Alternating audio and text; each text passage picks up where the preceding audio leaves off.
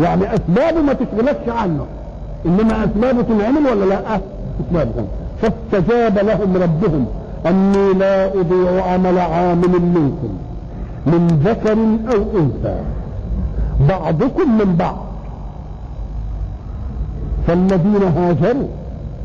الذي هاجر من بلاده. من وطنه. من أهله. من أمواله. من أحبابه. هذا عمل. عمل اسمه عملية النزع الوجودي. يعني نزعت من الحتة اللي إيه؟ وبعدين وديته إلى مكان جديد عليه. يبقى دي, دي كفاح إيماني ولا مش كفاح إيماني؟ فالذين هاجروا. طيب. وأخرجوا من ديارهم. هاجروا. يبقى معناها إنهم هم يعني اللي إيه؟ خرجوا. واللي أخرج أخرجوا من ديارهم وأوذوا في سبيله. وقاتلوا وقتلوا لأكفرن عنهم سيئاتهم ولأدخلنهم جنات تجري من تحتها الأنهار ثوابا من عند الله. والله عنده حسن الثواب. الله. ده العملية اللي الأسوة الإيمانية بتكون فيه لأن هو الإنسان بينشغل بإيه؟ ينشغل بماله ينشغل بأهله ينشغل بوطنه ينشغل باستبقاء الحياة كل دي ضحية في سبيلها ضحية بها في سبيل الثبات على كلمة الله أولا وإعلاء كلمة الله ونشرها ثانيا يبقى مش بس اكتفى بنفسه بل جاهد في سبيل الله لتنتقل الحلاوة وتبقى إلى غيره. يبقى أحب لغيره ما أحب لنفسه ولا لا؟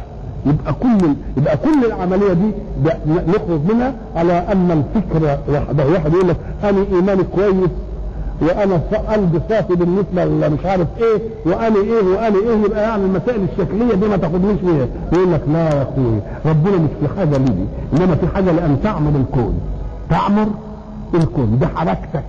فتحرك وأدرك الحركة أن ترسخ منهج الله في الأرض.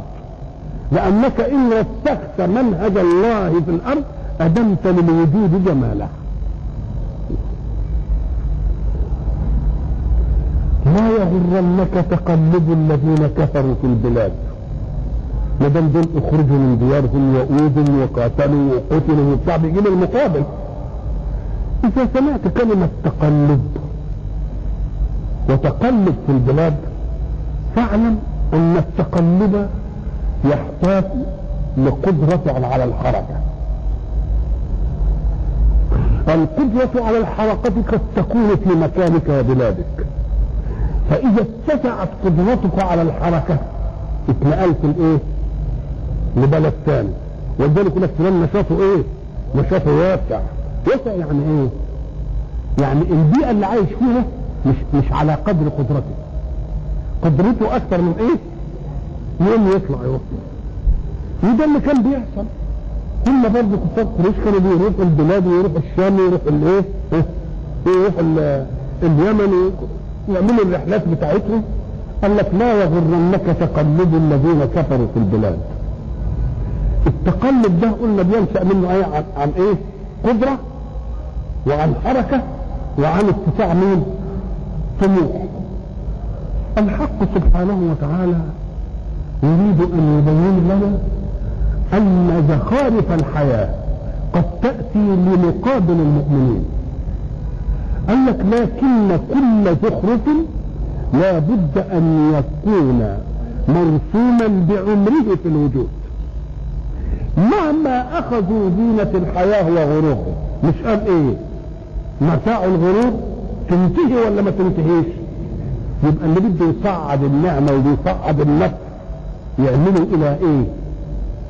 إلى حياة لا تنتهي. يبقى هم خدوا الإيه؟ العاجلة. ومنتهية ولا مش منتهية؟ لكن دول خدوا الآجلة. منتهية ولا مش منتهية؟ ولذلك جينا لما قارنا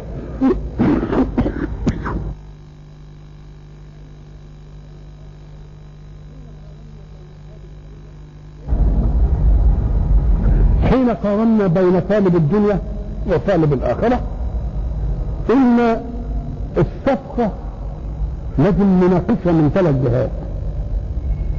الجهة الأولى أن الدنيا لا تقف عمرها بالنسبة لذاتها ولكن قس عمرها بالنسبة لعمرك.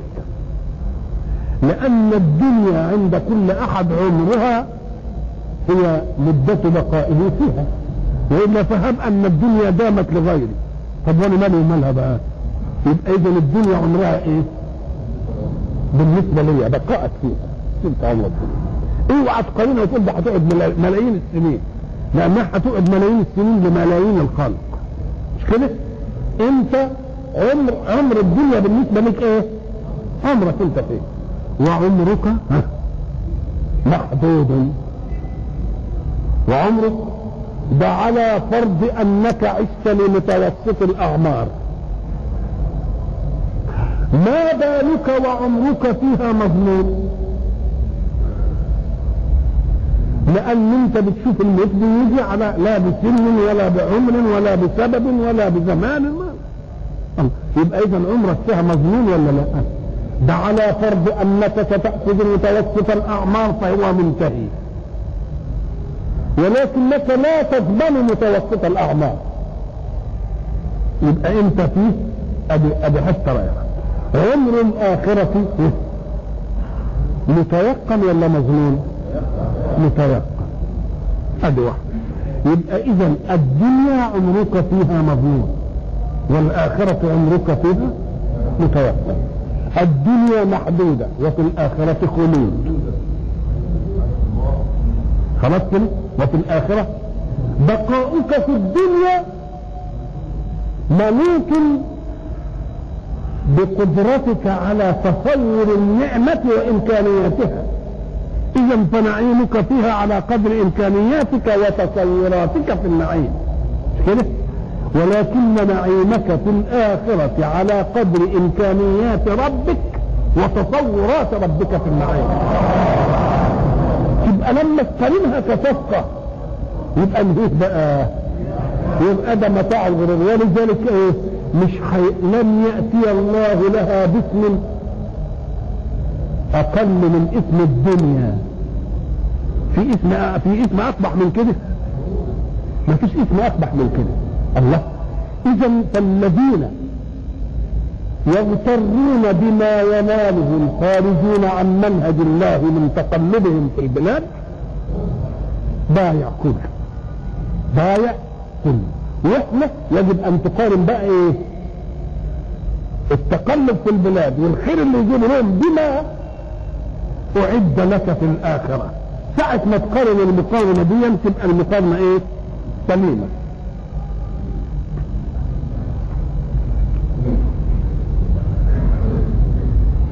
شوف ولذلك إيه لا يغرنك تقلب الذين كفروا في البلاد متاع قليل ثم مأواهم جهنم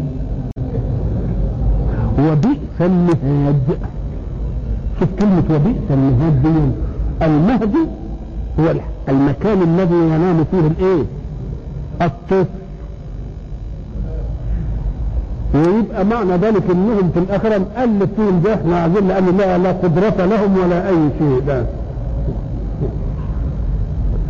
لا يغرنك تقلب الذين كفروا في البلاد متاع قليل ثم مأواهم جهنم وبئس المهاد. لكن الذين اتقوا ربهم لهم جن المقابل بقى لهم جنات تجري من تحتها الأنهار. خالدين فيها نزلا من عند الله. وما عند الله خير للأبرار. كلمة نزل يعني إيه؟ النزل يعني الفندق المكان اللي اللي أعد لنزول الضيف يسموه إيه؟ نزل.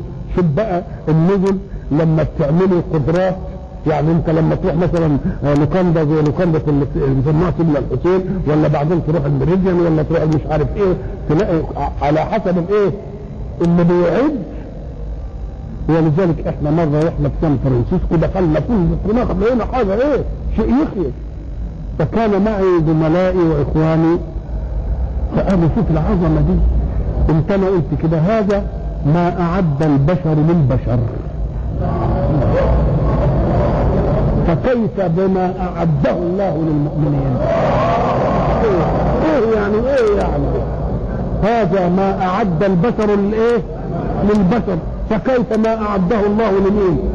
هذا النزل صحيح هذا الوصول نعم. نزلا من عند الله. وما عند الله إيه؟ خير من إيه؟ من أبرار. هنا بقى لا يغرنك تقلبه قال لك وهم بيتقلبوا كده. ما ملوش. إننا ناخذهم ان هم إيه؟ في تقلبهم. ولذلك هتيجي إيه؟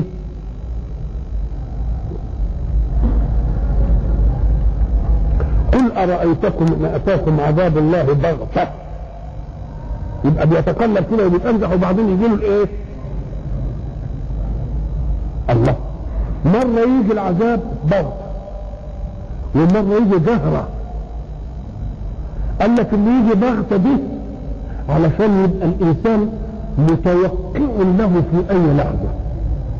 واللي يجي جهرة دي علشان يبتدي يرعبه ويخيفه قبل ما يقع. ولذلك هناك في بغتة إيه؟ أو جهرة. يعني في صورتين إيه؟ صورتين اثنين. ولذلك شوف الحق سبحانه وتعالى لما كنا بنفسر في قول يسر لن نؤمن لك حتى نرى الله جهرة. فأخذتهم الصاعقة وهم ينظرون. وهم إيه؟ ينظرون. ليه؟ لأن لما تيجي الموتة كده يمكن ما يضاف بقى بحاجة، لا وهم ينظرون دي هي الإيه؟ هي اللحظة اللي بت إيه؟ اللي بيجي فيها الإيه؟ الفزع. نعم.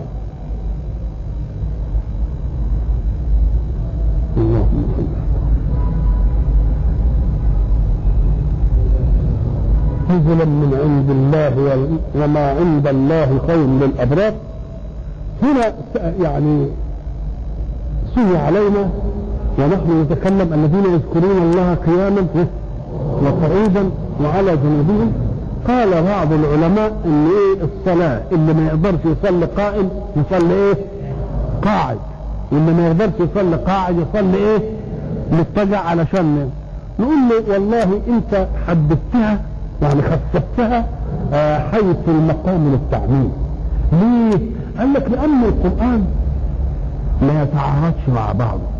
وبيفسر بعضه. فقول الحق سبحانه وتعالى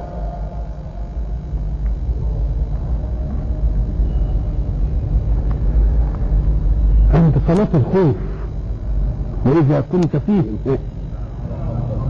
فأقمت فلتكن طائفة منهم إيه؟ وليأخذوا أسلحتهم أسلحتهم وبعد ذلك يقول تأتي طائفة أخرى لم يصلوا فليصلوا إيه معك. وبعدين قال لك فإذا قضيت الصلاة فاذكروا الله قياما وقعودا وعلى جنوبكم. يبقى إذا المسألة مش هنا الصلاة. ده علشان المؤمن ما يفتكرش إن ربنا خد الخمس أوقات دول هم بس اللي إيه؟ اللي يذكر ربنا فيهم؟ لا ده ذكر الله. ودليل أنه قال قل الله قياما وقعودا وعلى جنوبكم فإذا اطمأننتم فأقيموا الصلاة. يبقى حصل صلاه الأول وحصل صلاه الثاني والذكر ده إيه؟ علشان نعرف إن ذكر الله دائما إيه؟ يعني متصل بالبال مش بس الصلاة. نعم.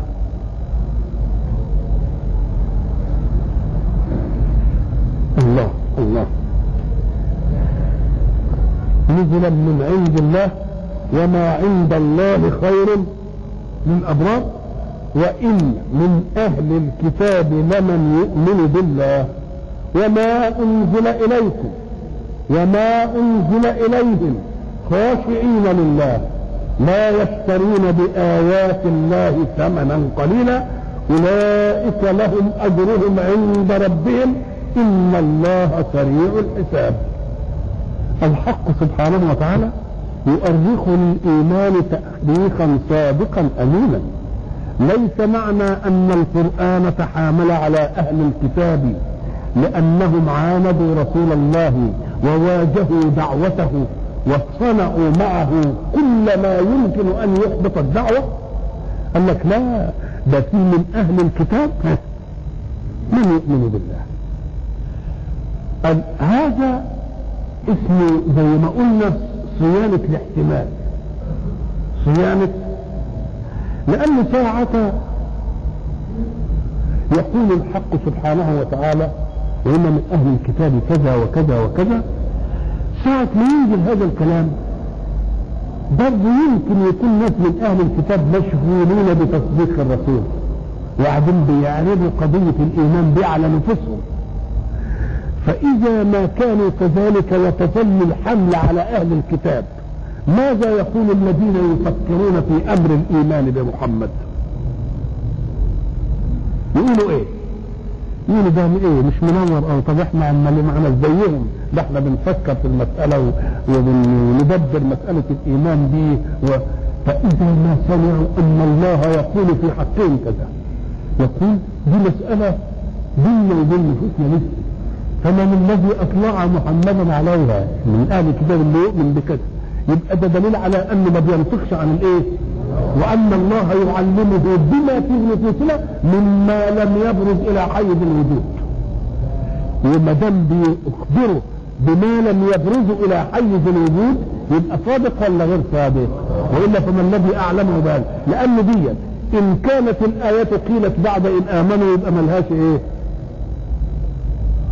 يبقى لازم دي تبشير بأن كثيرا من أهل الكتاب يفكرون في أمر صدق رسول الله في البلاغ عن الله. وهم بسبب أن يؤمنوا. بسبب فقول الله ذلك يجعل العملية الإيمانية في نفوسهم مصدقة. ليه؟ لأنهم يقولون هذا أمر في نفوسنا ولم يبرز بعد إلى حيز الوجود.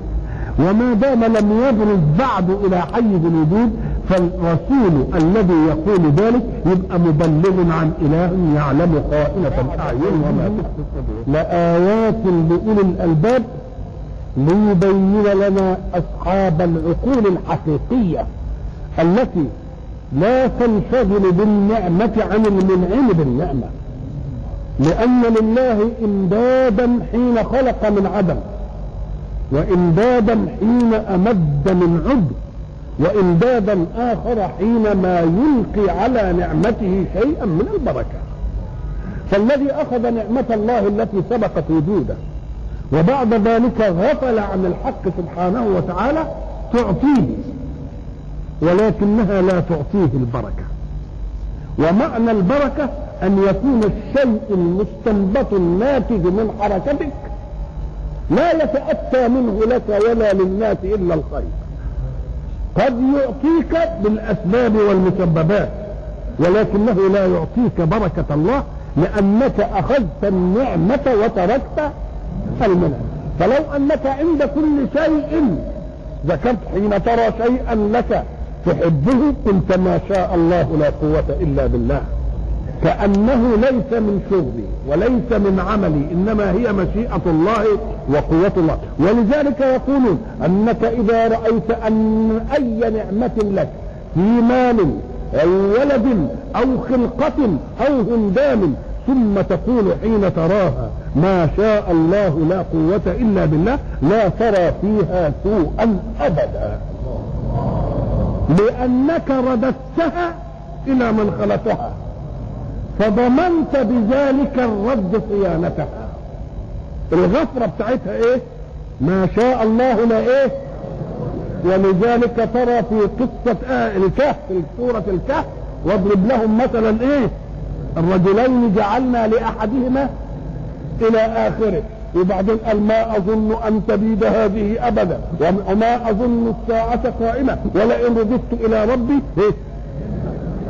قال له يا شيخ انت جرى لك إيه؟ انت كفرت بالذي خلقك. لولا اذ دخلت جنتك وسررت منها قلت ما شاء الله لا قوة إلا بالله.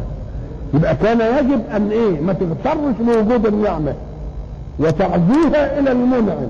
حين تعزوها إلى المنعم يبقى ده هذا هو معنى ولئن شكرتم لأزيدنكم. فقد تعطيكم الأسباب مسبباتها ولكن لا زيادة على المسببات بالبركة. بل ربما كانت فجيعة لك. يعطيك حتى تتأثر بها وتتأثر ثم يأخذها منك. فتكون إيه؟ فتكون حسرة عليك. إذا إن ال- ال- أولي الألباب الذين يذكرون الله قياما وقعودا وعلى جنوبهم ويتفكرون في خلق السماوات والأرض. ربنا ما خلقت هذا باطلا. سبحانك فقنا عذاب النار. ربنا ما خلقت هذا باطلا. آه. لأنك حق. وخلقت السماوات والأرض بالحق. ووضعت لها مواميتها وقوانينها بالحق. فيجب أن تستقبل ممن خلقت لهم بالحق. إن استقبلوها بغير ذلك تبقى إيه؟ بيقولوا إنها باطل وإحنا بنستقبلها بإيه؟ بباطل ربنا ما خلقت هذا باطلا ولذلك يقال أن في بني إسرائيل ما هو كلنا يعني بني إسرائيل عملوا اللي عملوه بنبقى عاملين حملة عليهم لا ننكر أن فيه بني إسرائيل كان الواحد منهم إذا عبد الله ثلاثين سنة بإخلاص علم بأن غمامة تظله حيث سار ساعة ما يشوفوا واحد كده ماشي والغمامة تروح وتيجي وياه يبقى يعرفوا إنه إيه؟ انه عبد ربنا بإخلاص إيه؟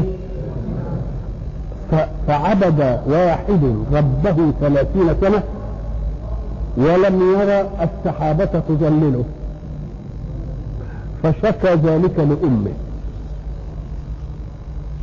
فقالت له لعل فرطة فرطت منك. فقال لها يا أماه لا أذكر. قالت له لعلك نظرت مرة إلى السماء ولم تفكر. فقال لعل ذلك حدث. قالت الذي يأتيك من ذاك. الله.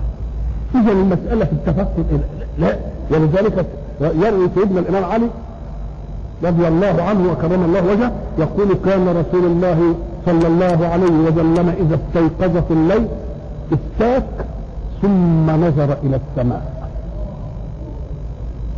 ثم نظر إلى السماء. إذا النظر إلى السماء ده دي نظرة العلو وللأرض برضه هي من الخلق. وللأرض هي من الإيه؟ من الخلق برضه. إنما نظرة السماء إلى الإيه؟ ولذلك العربي اللي مستلقى على ظهره كده ونايم. أم فتح عليه كده بعد ما صحي وبص للسماء أن وجد اللون الأزرق البديع. ووجد النجوم عمالة تتلألأ فيها. فقال أشهد أن لك ربا وخالقا. اللهم اغفر لي فغفر الله له. ساعة ما المنظر ده عجبه كده قال أشهد أن لك ربا وخالقا. اللهم اغفر لي. وعرف كيف يدعو متى يدعو. اللهم اغفر لي. إذا ولذلك رسول الله صلى الله عليه وسلم فيما روت كتب السيرة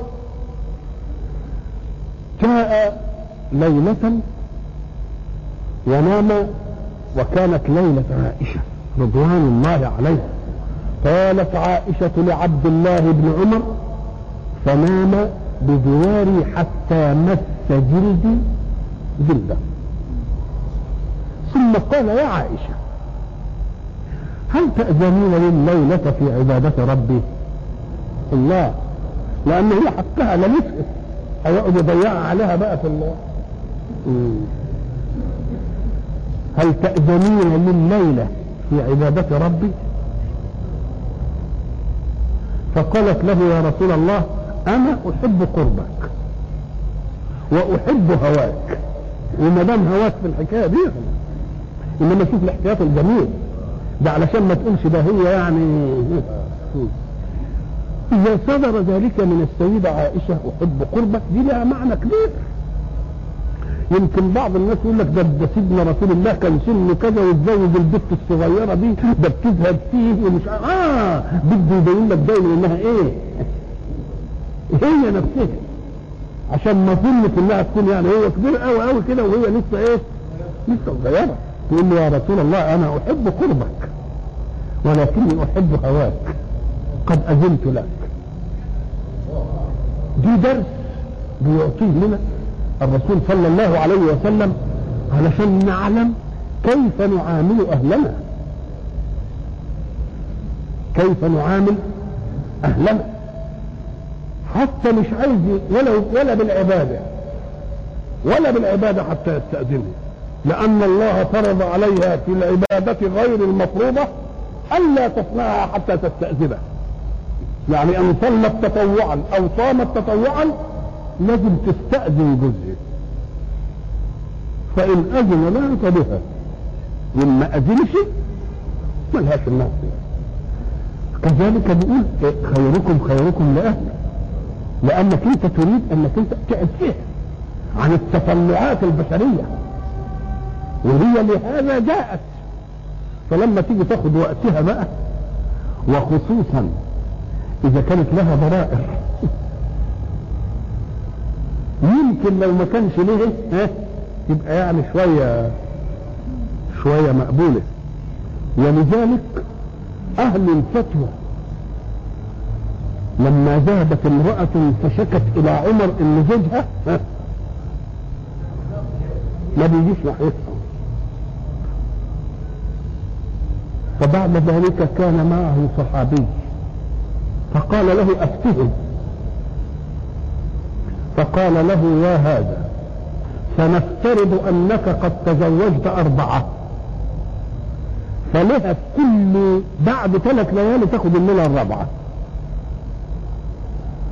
بعد ثلاث ليالي تاخد الليلة الايه؟ الرابعه إذا كان الرسول صلى الله عليه وسلم استأذن عائشة في عبادة ربه. دي معناها درس للأزواج إنهم يحسنون معاملة الأهل حسنا لا يجعل للمرأة تطلعا حين ننظر هذه المسألة نقول نجد ناس؟ مش بيستأذنون في العبادة ده لا يستأذنون حتى في سهرات المعصية. وده اللي بيفسد البيوت ولا لا؟ هو ده اللي بيفسد البيوت. إن الزوج مشغول مشغول عن مين؟ عن الزوجة ويروح يقعد قال ويصطبوا في القهوة يقعد يسهر وياهم مش عارف إيه. اقعد مع أهلك. ائنسهم أشبع رغبتهم. في انك انت تقعد ويا اولادك ويا أهلك كده قاعدة حتى تطمئن على أنك هنا أنت حتة ثانية يعني. تستقر الأمور. فرسول الله صلى الله عليه وسلم يستأذن من عائشة. فتأذن له. قالت عائشة رضوان الله عليها فقام إلى قربة فتوضأ. ثم قام فبكى. ثم قرأ فبكى. ثم أثنى على الله وحمده فبكى. حتى ابتلت الأرض. ثم جاء ابن أم مكتوب بلال. فقال يا رسول الله صلاة الغداء يعني جد. فرآه يبكي. قال يا رسول الله أتبكي وقد غفر الله لك ما تقدم من ذنبك وما تأخر؟ فقال أفلا أكون عبدا شكورا؟ يا بلال لقد نزل علي الليلة إن في خلق السماوات والأرض واختلاف الليل والنهار إلى آخر سورة الأمراض فويل لمن قرأها ولم يتفكر فيها. وويل لمن لاكها بين فكيه ولم يتأمل. ادي أواخر سورة إيه؟ آه اللي هي من أول إيه؟ إن في خلق السماء لأن فيها المنهج والاستدلال واستصحاب الحق سبحانه وتعالى في كل شيء قياما وقعودا وعلى إيه؟ وعلى الجنود. سبحانك فقنا عذاب النار. الله ده مطلوب الذاكرين لله قياما. إيه؟ وقعودا وعلى جنوبهم قال لك لأننا هذا كله لا يوفي حق ربنا علينا. لا يوفي حق ربنا علينا. فقنا عذاب النار. ربنا إنك من تدخل النار. شوف العظمة. مش عذبته مش آمنته ده انت اخذيته شوف أكن الخزي ده مرتبة أشر من عذاب النار. الخزي مرتبة ليه قال لك لأنه كده يواجه شوف بقى واحد عمل فيه جميل وبعدين بقى قعدت انت تعمل فيه كفران نعمة وقعدت تعمل فيه كذا وتعمل كذا وبعدين قابلته. يبقى إيه الحكاية بقى؟ تبقى الخزي والعياذ بالله. ربنا إنك من تدخل النار فقد أخزيته. وما للظالمين من أنصار أن ينزعونهم من عذابك المهين أو الأليم أو العظيم. ما لهمش أنصار يحطوا عنهم الحكاية دي. وما للظالمين من أنصار. ربنا اننا سمعنا مناديا ينادي للإيمان. الله. فكأن الإنسان بعقله وفكره قبل أن يجيء له الرسول يجب أن يتنبه إلى ما في الكون من آيات. حين يتنبه إلى ما في الكون من آيات يستشرف أن وراء الكون قوة. ولكن القوة مبهمة في ذهنه. إيه هي. شوف الكون العجيب ده مش ممكن الكون ده يكون كده. لا. ده وراء قوة لها حكمة ولها قدرة ولها. هذا قصارى ما يصل إليه العقل. إنما أيستطيع العقل أن يدرك أن القوة اسمها الله أيستطيع أن يدرك العقل ماذا تطلب القوة منه؟ إذا لازم إيه؟ لازم رسول. يبقى وإذا لذلك قلنا تلك هي الزلة التي وقف فيها الفلاسفة. لأن الفلاسفة اللي بحثوا وراء المادة. أنتم تعلمون أن في علم إيه؟ مادي بتاع معمل وتجربة وعلم ميتافيزيقا يعني وراء الإيه؟ وراء المادة. وده بقى متاهة الفلاسفة. والمظلة التي لم تلتقي فيها مدرسة لمدرسة ولا تلميذ في مدرسة مع تلميذ آخر في مدرسة. ليه ما التقوش؟ لأن أنت بتبحث وراء الإيه؟ المادة. واللي وراء المادة دي غيبي. وغيبي ما يدخلش المعمل. إنما المادة بيدخل المعمل. والمعمل لما يجي ما بيجاملش. اللي بيدخل التجربة كده بنزاهة بيديله بيدخل بغير نزاهة ما تديلوش حاجة؟ لذلك إحنا قلنا اذكره جيدا أنك لا تجد في العلوم المادية فارقا بين علم سوفيتي شيوعي ولا علم إيه؟ أمريكاني. في الكيمياء دي والكيمياء دي في الكهرباء هنا وكهرباء هنا. لا دي كلها واحد. ليه؟ لأن دي أصلها بنت مين؟ بنت المعمل وبنت التجربة المادية. ومن العجيب الذي لا يفتن له الخلق المغرورون في هؤلاء أنك تجد العلم المادي ابن التجربة ابن المعمل ابن المادة السماء التي لا تجامل يحاول كل معسكر أن يسرقه من غيره. مش ده اللي بيحصل؟ ويجيبوا جواسيس ويقعدوهم علشان يشوفوا دول بيعملوا الطيارات إزاي؟ دول بيعملوا الصواريخ إزاي؟ دول بيعملوا الله. بيتلصصوا علشان يعرفوا إيه؟ اللي هو العلم هو العلم المادي. طب وفي علم الأهواء والنظريات بقى كل واحد يعمل جدار عشان علم الثاني ما يروح له. في الأهواء حاجزين وفي العلم المادي الله عايزين ياخدوا. طب ما تاخدوا دي ودي يقول لك لا ده بتاع الأهواء ده كل واحد بده يخدم إيه؟ هواه. وكل واحد له إيه؟ ولذلك في المذاهب النظرية مذاهب الحكم مذاهب الاجتماع مذاهب مش عارف إيه ده ما يجيبش المبدأ ده يدخله بلاده وده ما يجيبش المبدأ الثاني يدخله إيه؟ كل واحد حريص عليه. لكن في العلم المادي عايزين إيه؟ يسرقوا من بعض. ليه؟ قال لك لأن دي تبع الأهواء إنما دي تبع الحقيقة المعملية التي لا تجامل. اذا فساعة الإنسان. ما يجي كده بعقله ويقول لك ده لازم وراء الكون ده يمكنش العرب فطرته قال لك الله البعرة تدل على البعير. شاف بعرة كده قال ده دلت على إن بعير كان هنا. أفلا يدل كل ذلك على اللطيف الخبير؟ إيه المسألة؟ إيه الحكاية بتاعتكم؟ مسألة مثلا بعرته تدل على البعير والقدم يدل على المسير. أفلا يدل كل ذلك على اللطيف الخبير؟ دليل فطري ولا لا؟ هيدلك على أن فيه قوة. إنما القوة دي اسمها إيه؟ ما نعرفش. يبقى اذا الأذن تستشرف إلى من يدلها على اسم هذه القوة. فإذا جه واحد قال أنا من ناحية القوة وجاي رسول من كان الاصول ان الناس تعمل إيه بقى؟ تتهافت عليه لأنه سيحل لها اللغز اللي شغلها فهم قالوا إحنا بمجرد ما سمعنا إن في رسول ها. آه إنا سمعنا مناديا ينادي للإيمان أن آمنوا بربكم فآمنا. لكن كان ذهنهم مشغول بالعملية دي ولا لا؟ ربنا فاغفر لنا ذنوبنا وكفر عنا سيئاتنا.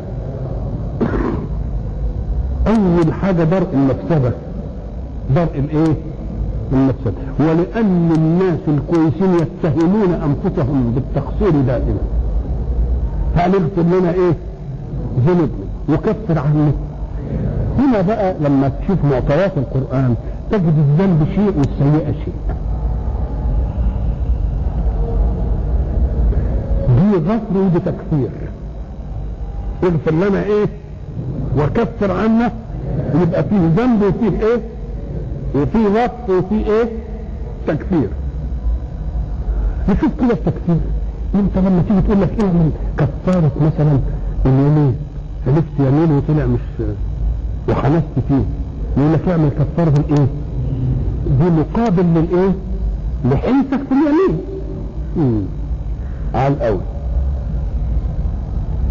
الأشياء التي تتعلق بالمعصية بين العبد وربه هي الذنب.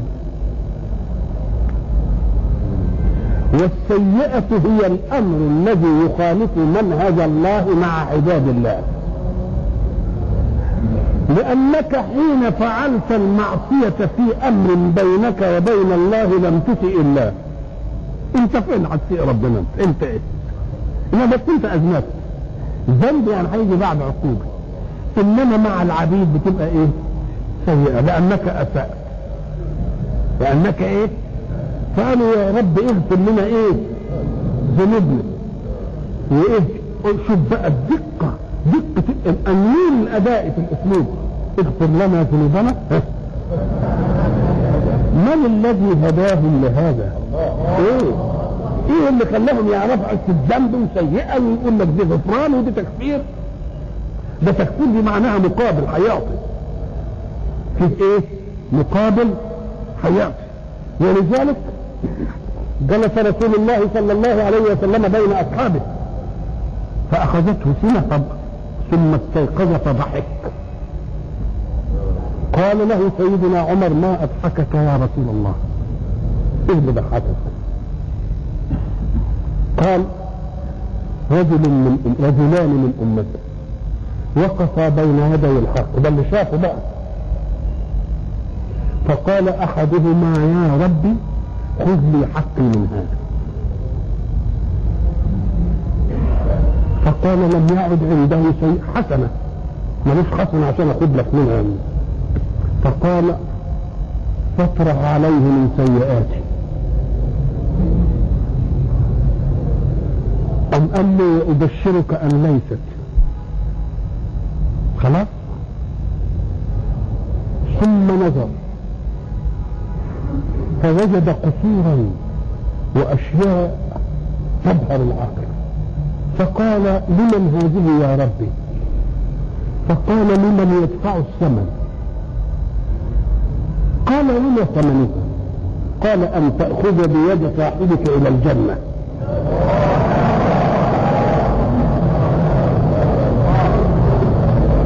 قال رسول الله فعجبت من ربي يصلح بين مؤمنين من أمتي. وهو اللي تحمل. أدي معنى التكفير بقى.